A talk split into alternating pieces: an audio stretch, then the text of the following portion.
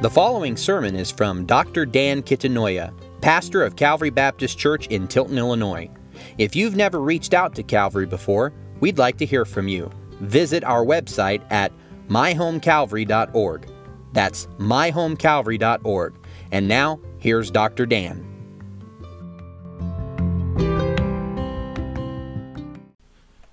Well, good morning.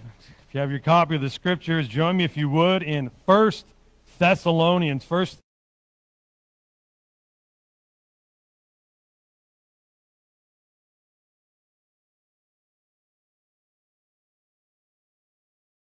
Well, Thanksgiving is us this week, and uh, one of the traditions that many people share is that during the meal or before the meal, they'll take turns going around the table just talking about one thing or perhaps a couple things that they are thankful for. And so people will say things like, you know, I'm thankful for the Bible. I'm thankful for my salvation. I'm thankful that I live in, in America, in a free country, and, and on and on it goes. And these are good things. But ultimately, what they usually end up coming back to is thankfulness for family, thankful for, for people in our lives. And what we're talking about this morning is how to be a Christian that other people thank God for. This morning we're in 1 Thessalonians chapter 1 verse 1 through 10 and what we're going to read about is a church filled with Christians that others thank God for. In, in journalism they say don't bury the lead, so here's, a, here's the lead. The Thessalonians were a church that others thanked God for because they lived like they really believed the gospel of Jesus Christ. And we'll see that in our passage this morning, 1 Thessalonians chapter 1, verse 1 through 10. Please stand if you're able to in honor of the reason, reading of God's word. Reading from the English Standard Version. Paul, Silvanus, and Timothy, to the church of the Thessalonians in God the Father and the Lord Jesus Christ, grace to you and peace. We give thanks to God always for all of you, constantly mentioning you in our prayers, remembering before our God and Father your work of faith and labor of love and steadfastness of hope in our Lord Jesus Christ. For we know, brothers, loved by God, that he has chosen you, because our gospel came to you not only in word, but also in power and in the Holy Spirit and with full conviction you know what kind of men we proved to be among you for your sake. Verse 6. And you became imitators of us and of the Lord, for you received the word in much affliction with the joy of the Holy Spirit, so that you became an example to all the believers in Macedonia and Achaia. For not only has the word of the Lord sounded forth from you in Macedonia and Achaia, but your faith in God has gone forth everywhere, so that we need not say anything. For they themselves report concerning us the kind of reception that we had among you, and how you turn to God from idols to serve the living and true God, and to wait for the Son from heaven, whom he raised from the dead, Jesus, who delivers us from the wrath to come. Let's pray. Father in heaven, we do thank you and praise you for today. We thank you for this opportunity to gather together in worship. I pray, Father, that the Word of God would have its intended effect of stirring us up to love and good works. We thank you for uh, all the blessings that you give us. We thank you for this country. As uh, flawed as it might be, we are grateful for it. We thank you for those people you've put in our lives who have, have been a blessing to us. And we pray that we would glorify you by being the type of Christians that others thank God for. In Jesus' name we pray. Amen. You may be seated. As I put the sermon together, I have this moment where I always step back and say, How do I illustrate this thing? Well, since the Apostle Paul is talking about Christians that he is thankful for, it made sense to me to sort of walk down memory lane and think back over some Christians that I'm thankful for. Now, I almost feel like I need to, to say this because mom and dad usually watch either right now or later. Uh, I mention mom and dad a lot in my sermons, and I'm thankful for them. But I, I wanted to focus on other other Christians. And as I went down this memory lane, I said, you know, I don't want to say too many things because I'm going to be talking about people that none of you know except for mm, Chrissy. Nevertheless, the other day, Chrissy had this uh, thing she shared on Facebook, and I'm going to kind of mess it up, but it basically just said this. It talked about people who just kind of go from life, from scene to scene, floating around, bringing joy and happiness wherever they go. Now, I saw that she shared that, and the first thing I thought of was a lady named Sherry Brawley. And then we sat down later that night and she, she saw that Sherry had posted on, on the same thing and said, Well, Chrissy, this is you. And I looked at Chris and said, Well, that's funny because as soon as I saw that, I thought of Sherry. She said, Me too. There is something about her. She's really this uh, gracious lady. And if you, if you, first off, if she was in the room, I couldn't talk about this. In fact, the first time I met her, when I first met her, somebody said, Hey, make sure to give thanks from the, I just started at the church. They said, Make sure to thank David and Sherry publicly because they had donated something. I said, sure, I'll, I'll do that. I'm, I'm, new here. I don't know anything. And so I thanked him publicly. I didn't hardly know him yet. I think I'd been there two weeks maybe. And I, afterwards, somebody pulled me aside and said, David and Sherry never like to have people mention them. So they're not here, but I am going to tell them about the sermon. I'm going to tell Sherry about the sermon. I'll say, I talked about you today. So check it out. There's, when you're around her, there's a funny thing about her. She, she labors. I've worked hard with her in youth ministry. I've served with her on various committees. She's always joyous, always happy, works hard, loves people. She is gracious, and she has this uncanny ability to be able to see the best in people, even those who have been historically done wrong to her. It's an uncanny thing. She, she is obviously, the work of God is obvious in her. I think if I could put it down in one simple sentence, I would say she understands what grace looks like because she has experienced her, it herself. And maybe you have people in your life. I'm grateful for her. Chrissy is grateful that we've had the opportunity to, to know Sherry. And maybe you've got somebody like that in your life. Who is it that in your life, when you look back, somebody in your church, maybe your childhood, and you say, I, am thankful for them? I've been a part of Calvary Baptist Church for less than a year and a half, and I will say one name that I know many of you are thankful for, and that's Pastor Joe. Having had the opportunity to meet him, I know why you're thankful for him. He does work hard because of his faith. He does labor of love. You know, you meet, meet people like this who have this, uh, this steadfastness of hope, even during difficult days. And I thought about somebody of steadfastness of hope. I, I thought back to First Baptist Hermitage, which was in my early days in ministry was like this picture of what church ought to be like. And I remember Pastor Jeremy said, You can search the nation over, and you'll never find a church like First Baptist Hermitage. I think I finally might have done so, but it took a long time. When I thought back, I said, There's this fellow, and I couldn't remember his name. I had to text my friend Mike. What was that guy's name? Well, here, his name was Roger Ames. He was the custodian, or we called him the caretaker at the church. And he was, he had this steadfast hope that there would be a revival and he had this steadfast hope that it was going to start amongst the teenagers. And so we had this, this youth conference, and there'd be 300 kids come from nowhere, from all over the place. And you're talking about a town of 500 people. And we, we filled up all the hotels. I mean, so he sees these people sitting there, these young people, teenagers, listening to the Word of God preached several times a day during this conference, singing God, he, singing God's praises. He is the custodian. He's not complaining because they mess up everything. They do, teenagers do make the place messy. He, he does all the work, and yet in the middle of all this, he's walking down the hall saying, Glory to God, glory. He had been hoping and praying for years that revival was going to break out, and he thought, This is it. Kids are praising God, worshiping, and during that conference, we saw people get saved. They still do the conference. But one night I remember it was a, it was a Friday night, it was a two night conference, and he passed away. And now that's a sad story, but then I thought, no, he is burned in my brain forever as the guy who had this steadfast hope that God would bring revival to young people's lives. And he got to see it and he said, Glory, and then God took him home. Steadfastness of hope. I am thankful for him. I am thankful for Sherry. And if you think about your life and people that God has sent your way, who are you thankful for? I, when you think about it, I could sum it up in one sentence. The reason that we are thankful for them is because they lived like they really believed the gospel of Jesus Christ. What would that look like? How do we do that? Let's take a deeper look at, at, our passage. First Thessalonians 1, verse 2 and 3, we see that the Thessalonians lived like they really believed the gospel. We thank we give thanks to God always for all of you How'd you like to hear that in a letter? Constantly mentioning you in our prayers, remembering before our God and Father your work of faith and labor of love and steadfastness of hope in our Lord Jesus Christ.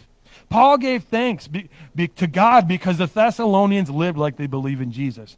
They didn't just believe in Jesus, they lived like they believed in Jesus Christ. They had a transformed life. These were people that came from paganism and idolatry. The Thessalonians came to Christ out of they're this country, this city that was wealthy, had idolatry, and mixed with the idolatry, especially in the old world, came sexual immorality. And they turned from, to God from this life, and there was a difference about them. They were faithful, hopeful, loving. They were transformed, and a transformed life gives others reason to praise God for us. And as, as Calvary, and you can see it's going to be published repeatedly, you're going to hear me talk about it. How does transformation happen? Through gathering together in worship growing in groups and in personal discipleship, personal devotion life, and then going and serving the people of God and those outside of the people of God. When we begin to do this, we begin to become transformed and we become the type of people that others thank God for.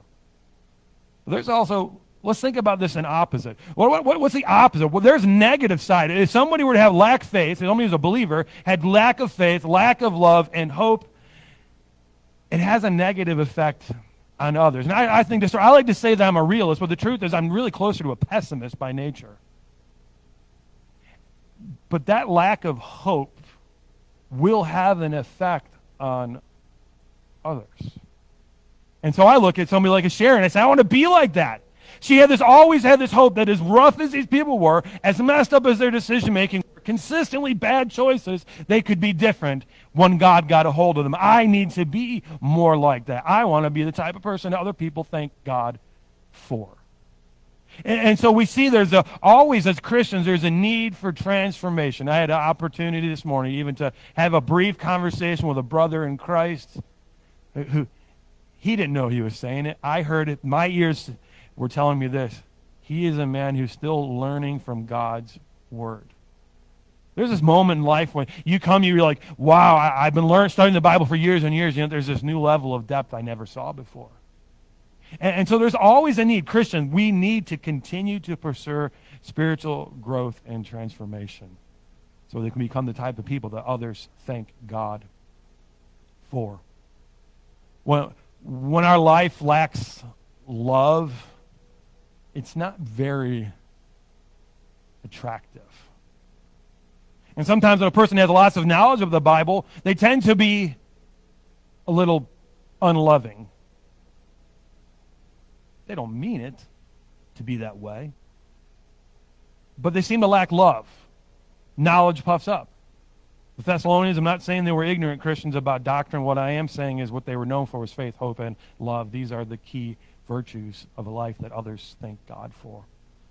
When your life and my life has works of faith, labors of love, and perseverance and hope, we will be the type of person that others thank God for. Who do you want to be around? Christians who are loving, love God, love the Bible, love others, or those who are not? That's who I want to be. That's who I want to be around. Uh, people who have hope optimism, not because, not because the circumstances, they have this Pollyannish view of life, rather because they understand that with God all things are possible, and they really believe they could see it in their life. People who have works of faith. Now, Tony Evans puts it this way What will distinguish you in a cold, indifferent world is not how many Bible verses you quote or how intense your emotions are but how tangibly you serve others in faith, hope, and love. The reason I thought of Sherry because I could point to all these tangible ways that she served God and others and did so, and absolutely repulsed at the idea that people would point it out. That was a thing of beauty. So when we want to become people that others thank God for, we need to live like we really be- believe the gospel faith, hope, love. Sometimes faith, hope, and love looks like extend, extending grace to others who are in need of grace. Can I tell you one thing? This is a little side note. This wasn't part of the sermon notes. One of the things I came to the conclusion about with long standing Christians, and I would put myself in that group, we sometimes have amnesia about the fact that we needed a great deal of grace in order to be forgiven and still need it. I know I do. You guys are really great Christians. I, I still need people to be gracious towards me, and I still need God to be gracious. Part of the gospel is a recognition that we need God's grace. So we should live like we believe the gospel, but also verse 4 and 5 says we should live like you are loved by God. For we know, brothers, loved by God, that he has chosen you because our gospel came to you not only in word, but also in power and in the Holy Spirit and with full conviction. You know what kind of men we prove to be among you for your sake. Well, let's, let's address that last part of verse 5. What kind of men? Well, the Apostle Paul and Timothy, and so they came to, to Thessalonica. They were there for apparently just three short weeks before they were run out of town. Everywhere they went in that town, they were harassed. And the reason was the Jews became very jealous because Gentiles were putting their faith and trust in Jesus Christ and were becoming disciples of the Lord Jesus. It got so bad they literally dragged a man named Jason out of his own house so they could drag him into prison, to court. And after Paul the apostle finally was run out of town, he went to Berea. And when the Thessalonians heard that he was there, you know what they did? The Jews came to Thessalonica, uh, to, from Thessalonica to Berea to beat him up some more. Yet Paul continued to be faithful to the Lord, even though it wasn't benefiting him financially. It, cost him dearly to minister to them. So that's the kind of men that they were. But Paul points something out that's quite interesting. He says that the Holy Spirit was at work with you, in you, in our midst. Paul thanks God because he obviously loved and called the Thessalonians to salvation. The work of the Holy Spirit in Thessalonica continued to be evident. It was, he was working powerfully in their conversion. He says, We didn't just have fancy words, there was conviction, there was power, there was the Holy Spirit. Now, some people wonder whether there, when he's talking about power, if there was a reference there to miracles, because the Apostle Paul did notable miracles, or whether it was some other type of power. Uh, the jury is still out on that. I don't think it matters. I don't think it has to be an either or. Perhaps Paul did do miracles, but Luke didn't think to mention it in Acts 17. But there seems to be this recognition that when God's words would sounded forth, it wasn't just words. There was a power at work. That power was the Holy Spirit, and it led to real, genuine conviction. But if you can turn there, actually, all you have to do is look to the page to the right, probably, and you're in 1 Thessalonians chapter 4 and we see that the Holy Spirit is still at work in their midst. And by the way, when we look at verses 7 through t- chapter 4, verse 7 through 10, we see while they are a church that is made up of Christians that they thank God for, they were not yet perfect, but God was not done with them. Chapter 4, verse 7 through 10. For God has not called us for impurity, but in holiness. Pause. One of the struggles of the Thessalonians is that they, because they had come out of a culture that had a great deal of sexual immorality, which was tied to the, the idolatry of the community, this was a struggle for them. Verse 8 Therefore, whoever disregards this disregards not man, but God who gives the Holy Spirit to you. Once again, pause. Paul is speaking the truth, and I suspect that when the truth is spoken to a child of God, he knows it even if he tries to play dumb. And the way they know it's the truth is the Holy Spirit in them. So he says, Listen, I'm telling you this, and I know that this is the truth, and you know it too because the Holy Spirit is speaking. And the way you could not know it is if you ignored the voice of God. Verse 9, let's continue. Now, concerning brotherly love, you have no need for anyone to write to you, for you yourselves have been taught by God to love one another. In other words, I, was, I don't need to write to you about love. You're already doing it because the Holy Spirit has taught you to do it and how to do it. Verse 10 For that indeed is what you are doing to all the brothers throughout Macedonia. But we urge you, brothers, to do this more and more. In other words, don't rest on the past demonstrations of love. Keep doing it and do more of it. Translation just because you're loving doesn't mean you don't need to learn to be more loving still. I don't know if you guys have gotten the market cornered on love. I haven't. I need to grow in my ability to love. But that's what he's calling us to. Now we look at this. I don't even want to emphasize this because my main point is about how to become the types of Christians that other people thank God for, but I would be quite negligent if I didn't ignore what is really the elephant in the room in chapter 1, verse 4 and 5. He says, You're loved by God in that He chose you. Now, there's this doctrine out there called the, there's this doctrine of election, the doctrine of calling, and all of this. And there's this great debate that goes on about, well, do we have free will? How do we respond? And some people emphasize one side of the equation, the sovereignty and power of God and the calling of God. And some people emphasize the response of man. Can I just tell you, the Apostle Paul, at various points, talks quite compellingly that the only reason a person comes to faith in God is that God enables you. You have nothing to bring to the table. Yet at other times, he says, repent. He puts the ball in your court. Can I just suggest that these two truths are held in tension in the Bible? You and I are called to respond to the Word of God. We're called to respond to the Holy Spirit. But guess what? When we respond, God's over there saying, I did that. All right? But let's, let's dig in. The Apostle Paul, being a very Jewish man, who knows the scriptures front to back, I think in the back of his mind is Deuteronomy chapter 7, verse 7 and 8, which also talked about pulling people out of a life of slavery to sin in a context of idolatry. Listen to what was said. It was not because you were more in number than any other people that the Lord has set his love on you and chose you. In other words, it wasn't because you were so great that God saved you and called you out of slavery in Egypt. For you were the fewest of all peoples.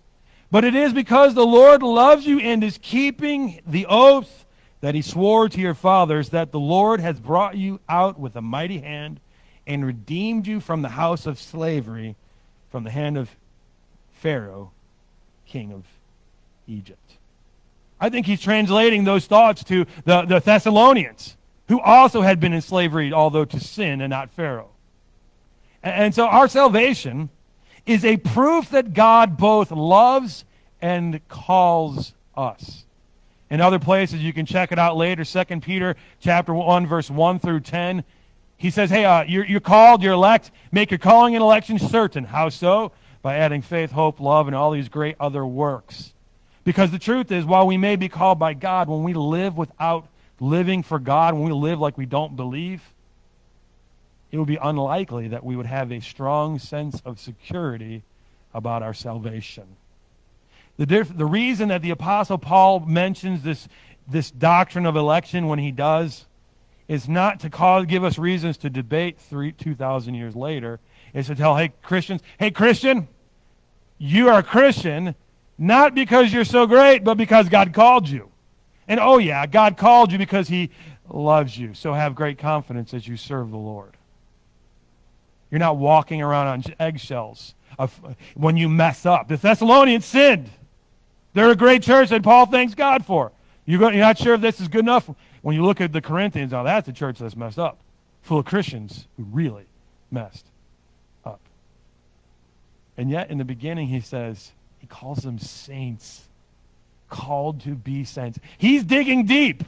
Uh, sometimes you got to get really good at looking for the good in other people. Paul's apparently the master of this. And he calls them saints. He celebrates the work of God in their midst. Christian, you might have messed up royally, but know this God loves you and called you to salvation. Now, let's live like we are loved. Let's not retreat in a corner in fear. Yeah, we sin. We fail God. We sometimes don't live up to what we ought to be, but God calls us to be more, and He gives us the power to do this. This work of the Holy Spirit. Again, I'm a paraphrase a quote. I love Tony Evans. He says it better than, if needs be said, Tony Evans can say it better than anybody else. He's describing the Holy Spirit. He said a man went to the store and bought a chainsaw. He'd, he'd just been chopping with an axe and he heard about these power saws. Apparently they were new at the time. He went to the store. He said, Hey, I heard about these power saws. I, I want to get one. So he, he gets one. He goes home the next day and he, he starts cutting, trying to cut with this chainsaw. It's not working. He goes back to the store and he says, This thing's a piece of junk. I, I can normally cut down, you know, five, eight trees in a day, but I, I, I can't even do one with this thing. He said, Let me see it. The guy looks at it, pulls the chain. The guy goes, What's that noise? He goes, You didn't turn it on. without the Holy Spirit calling us to salvation and enabling us to live like we are saved, we're like a chainsaw that's not been pull, had the rope pulled. We're powerless. But Christian, you're not powerless. Transformation is possible. Maybe you're not sure when you look at if when we look at ourselves, if you're being really honest, you and okay, I'll I'll put myself on the examining table. I know I can't change me. But I've been changed. Why? The Holy Spirit who has been given to me. The same one that's been, the same person that's been given to you. Without the work of the Holy Spirit, you and I would neither be saved nor live like we are saved. Does this mean we don't have to respond? That's not what it means. It means we have to recognize and be grateful for the fact that God has been at work in us and is still at work in us. Third thing we need to do if we want to be the type of Christian that others thank God for is to live like a follower of the Lord Jesus Christ. Verse 6 and 7. And you became imitators of us, think disciple, and of the Lord, for you received the word in much affliction with joy of the Holy Spirit, so that you became an example to all the believers in Macedonia and Achaia the joy of the Holy Spirit. They, they came to faith in Christ in the midst of persecution and opposition, and they had joy. Probably wondering why I had that little picture of the cat that looks grumpy. I as I was preparing, this verse reminded me of a story I heard. A man went up to a deacon, probably, probably a Baptist deacon, Southern Baptist, not independent. He said, Hey, do you have the joy of the Lord? Yes. Tell your face then. And so we have that picture of the cat. This guy, is, these people had come to faith in Christ amidst great hardship and had a joy that could only be explained as having come from the Holy Spirit. I'm teasing the deacons, but I had to open my mouth for you guys to even know that I'm smiling. So my mom's the same way. Sorry, mom, it's true. You can't tell if you're smiling or not ever, just like your son. Paul thanks God because they believed in and followed the Lord. He said, You became imitators of me. You believed in Christ, lived for Christ, even though it cost you something. And guess what? You also are imitators of the Lord Jesus Christ because he too was suffering for righteousness' sake. So he could give salvation and redemption to sinners like, well, all of us. Salvation includes both faith and following, belief and behavior. The behavior doesn't save you, rather, it is the byproduct of salvation. That's what it so as Christians we need to grow as disciples. We need to be imitators. The reason why I think about people that I'm thankful for is because they stir me up to love and good works. I see an example that I want to imitate. Uh, growing up, I, I, had I was thinking back memory lane. Here we go. I had this Sunday school teacher named Lindy West. He was, uh, I'm going to tell you, he just like, there's like a light in his eyes. And he was the first guy I ever knew personally that had actually served in Vietnam. First guy I ever knew personally. Now, I didn't know war. I, I have a grandpa who was in the, in, in uh, the Navy during World War II, but he stayed stateside because his brother was you know, in the theater. So I, I, didn't, I just had an assumption. I don't know how I would be if I had gone through a war. But Lindy West saw heat of battle. And there was joy in his life, joy in his eyes. And I'm like, this dude's a man's man, fought wars. He comes out, and yet he still has this unbelievable joy. I need to be more like that. I don't even have any reason to complain. I have no reason for bitterness, yet I often struggle with it. I want to be his imitator. Because what he's doing is imitating Christ. Find people in your life who imitate Christ and imitate them. But let's not miss the aim of the passage. Why is Paul writing this? To suck up to them? No. He wants to stir them on to continue to grow. Let's become increasingly the types of people that others thank God for and want to emulate. 1 Corinthians 11, 1, Paul says, Imitate me as I imitate Christ. What an example for us. Do you have any people in your life who you get to watch up close and see their faithfulness to the Lord? When you live like Jesus is your Lord, people will thank God for you. Finally, in verse 8 through 10, live like others are watching, because truth is, they are. Verse 8 through 10. Not only has the word of the Lord sounded forth from you in Macedonia and Achaia, but your faith in God has gone forth everywhere, so that we need not say anything. For they themselves report concerning us the kind of reception we had among you, and how you turned to God from idols to serve the living and true God, and to wait for his Son from heaven, whom he has raised from the dead, Jesus, who delivers us from the wrath to come. In other words, they went places. This, this region there is talking about is describing Philippi, Ephesus, and a few other places that Paul was known to minister. He, wherever he goes, people are saying, oh, the Thessalonians, I heard that they believed. I heard that you guys were beat up and chased out of town. They followed you to the next town, and yet the Thessalonians still received you, still believe in Christ, and are still following him. How would you like to be the type of Christians that after others meet you, they go to the next town, the other church, and they're still talking about you. Now, listen, you guys have never met Sherry, but you have some idea what she's like. Some, most of you probably know Pastor Joe, but you've heard about a guy who loves God, loves people, works of faith, man of hope. You don't know Lindy West, but you know he survived the war and came out with a light in his eyes. That was the first guy I really thought I saw what the Holy Spirit in a person looks like. Don't you want to be Christians like that?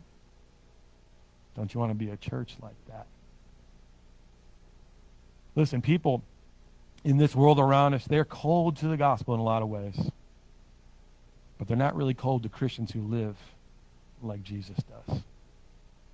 In fact, I think they're watching, waiting to see Christians who live like Christians. Paul thanked God because their faith and faithfulness had become famous. Some people, they look at the writings of Paul and the writings of James and they think there's this. Well, some people basically looked at James's and they said, Paul says uh, salvation by grace through faith, and James is this epistle of straw, as Luther said. It's garbage. There's no, there's a salvation by works. Not true. The Apostle Paul, yeah, he's salvation by grace through faith, but then faith, through faith, but he's describing a church that works, labors. James says it this way. He says, some of you say, Show me your faith without your works, and I will show you my faith by my works. Because faith without works is dead. The Thessalonians were not a perfect church, but they're not a church whose faith was dead. They were alive and vibrant. The way you live your life for Christ will be noticed.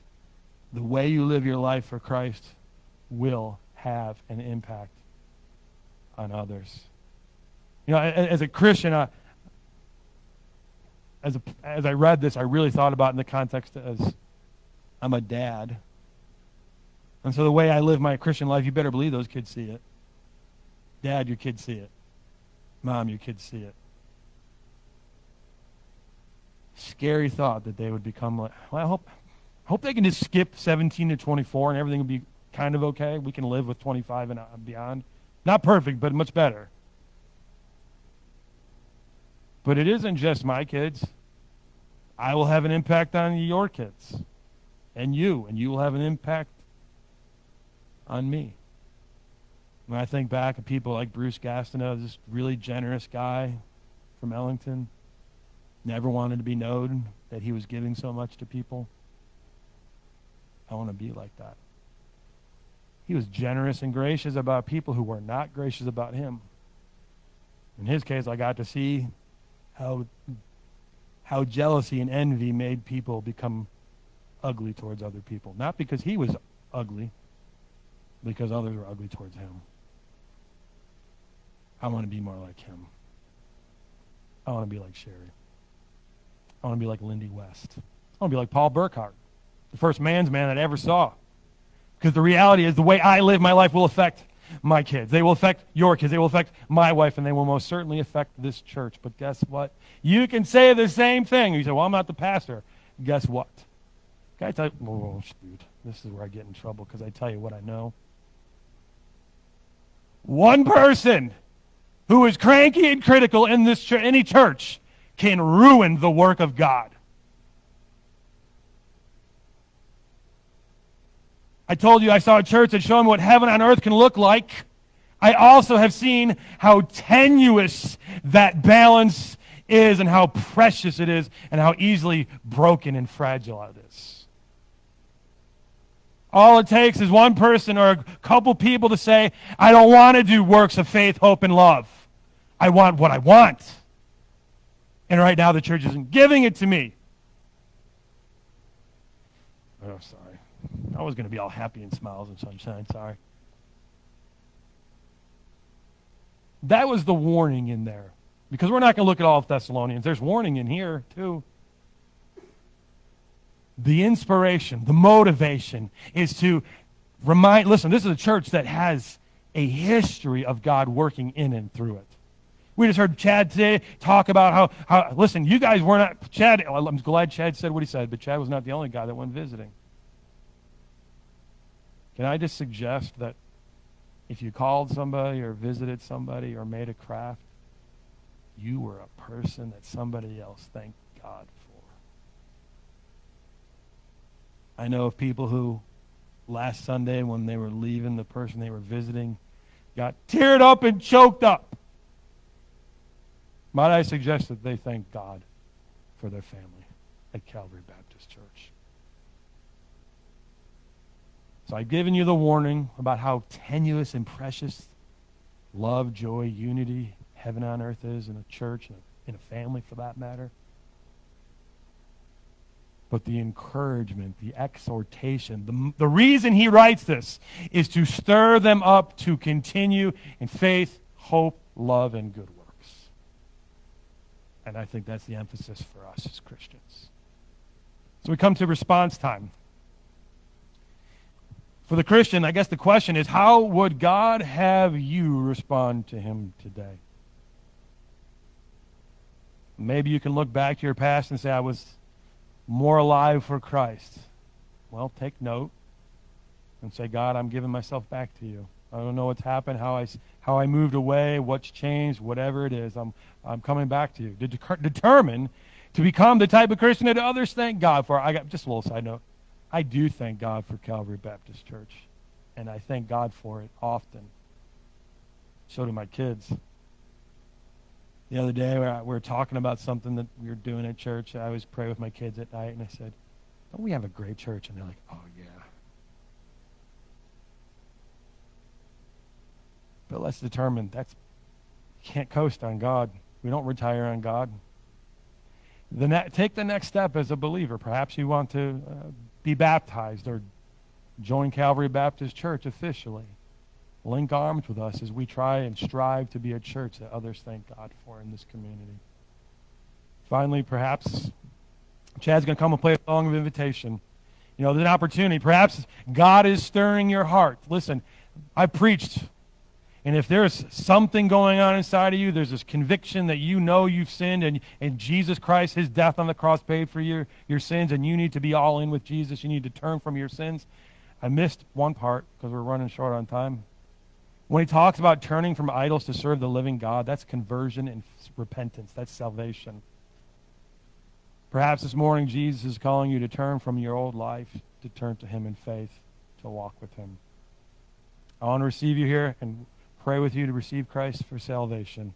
If you'd like to do that or join the church or want to be baptized, you come and let me know. But now is the time to respond to God.